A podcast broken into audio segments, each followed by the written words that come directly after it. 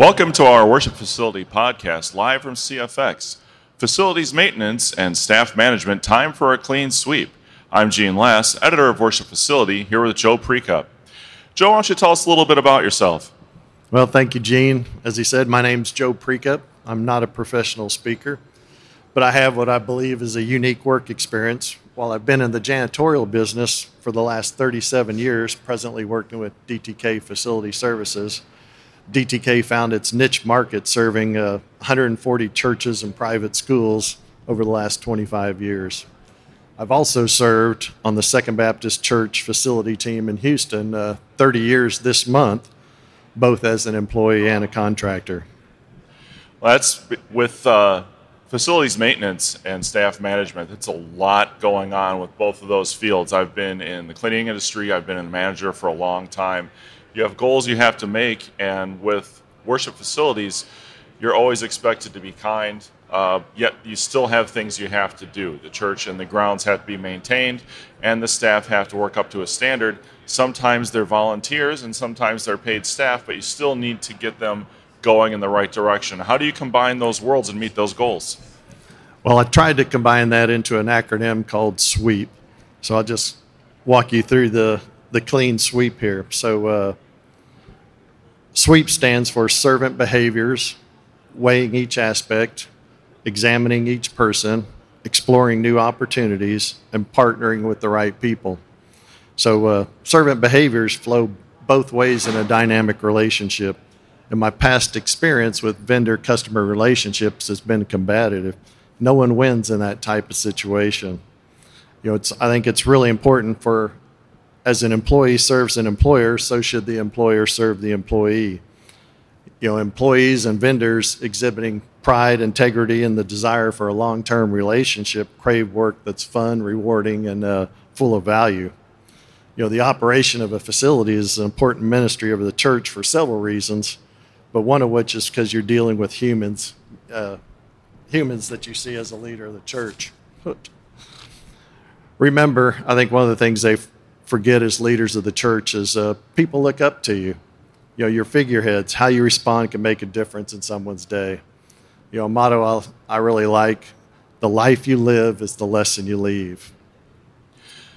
That's very good. I was just reminded yesterday of um, the role of worship leaders and pastors. They're held to a higher standard, and yes, we're all human, and it can be difficult to do anything, but you have to keep that in mind. Your responses matter. The example you lead is an important one. Exactly. Which goes into my next, weighing each aspect. You know, weighing each aspect of your business or ministry allows for new insights. Weighing means being open-minded to new ideas. I recommend you build strong relationships with experts and consider outsourcing services, because both these practices will allow you to focus on your ministry, thus allowing those professionals to do what they're good at. You know, when you have uh, in-house operations, it's time to consider outsourcing, because when this is done right, you can concentrate on your ministry, thus allowing your vendor to do what they do best. You know, every industry has a measurement for their standards. There's no way you can know all those standards. So way back in my early management days, I was told to hire to my weakness. So you can do this by hiring a vendor or find someone with a background you're weak in. So uh, going into examining each person, this is really to ensure that employees meet minimum industry standards, and this will open up avenues for balanced staffing for you. So examining really means look at how you're currently doing your business. You know, analyzing the job function required against the performance of an employee usually reveals untapped time and talent. I bet there are many people on your staff that you don't have any idea what their true capabilities are. No. And uh, another analogy comes from the book Good to Great by Jim Collins, which I highly recommend you read. First, you have to get your team on the bus, but more importantly, you have to make sure that each person is on the right seat of that bus. And that was an, a great example from the book. I just reread that, and it's, as the leader, you have to say the bus is going this direction, and you have to help make sure the right people are on the bus and that they're all helping the bus get there, and that if they're not helping you get there in the right direction, you have to help them get off the bus. Exactly. You know, so do not let another year go by doing the same thing year in and year out. When you have accountability, you have excellence. That was another great thing I learned about management is if you have the question of why do we do things this way, the answer should not be because we've always done it that way. You should always know exactly why you're doing something. Exactly, Gene. So your other opportunity is exploring new opportunities from industries or other ministries. One of the questions I like to ask is, when is the last time you visited a comparable institution? You want to work with like-minded organizations. You know, listening to these ideas and sharing information leads to innovations in your own scope of influence. Then uh, partnering with the right people is, or the right company is extremely important. You want to look for a partner that has experience in working with churches, because there's difference in serving a church versus an office building. You know, a partner who has experience in churches can connect you with different organizations as you explore and open doors that create mentoring, advising, cooperating, and sharing of information. I think sharing information is important. Uh, it goes back to your point of when's the last time you visited a comparable institution. We're worship facilities. We're churches. We're supposed to be guiding people and saving them. It's a calling. You may have another church in your same town, but it doesn't mean you're competitors. You should be working together for the same goals.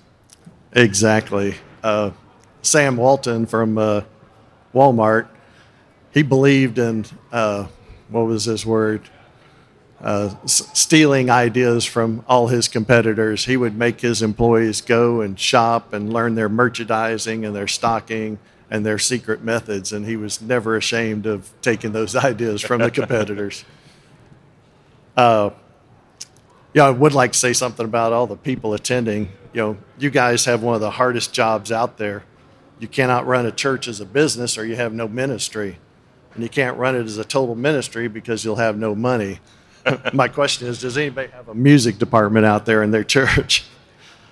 You know, a motto uh, that I live by, a famous pastor in Houston, Doctor Ed Young, once said, and I'll never forget, if your activity does not have a hook for Jesus Christ in it, don't do it. And just to kind of wrap up, you know, a clean sweep positions you for a fun, frantic fall. Truly take time for evaluation and development. Discover servant relationships to find the right people to partner. Create ways for employees to shine by giving them achievable expectations. Take time to examine your facility, or as one of my mentors said, inspect what you expect. Go learn something new. Remember, remember to begin or renew your cross connections, and resolve to be the partner God intended. Those are great words to live by, and I think that we can all learn from those. Thank you very much for that, and thank you for attending. We'll see you live at C F X. Thank you. Thank you for listening to our Worship Facility podcast. In our next episode, we'll have How Not to Hate Your Church Management Software with Elliot Wood. Thanks again for listening to our Worship Facility podcast. I'm Gene Lass, editor of Worship Facility.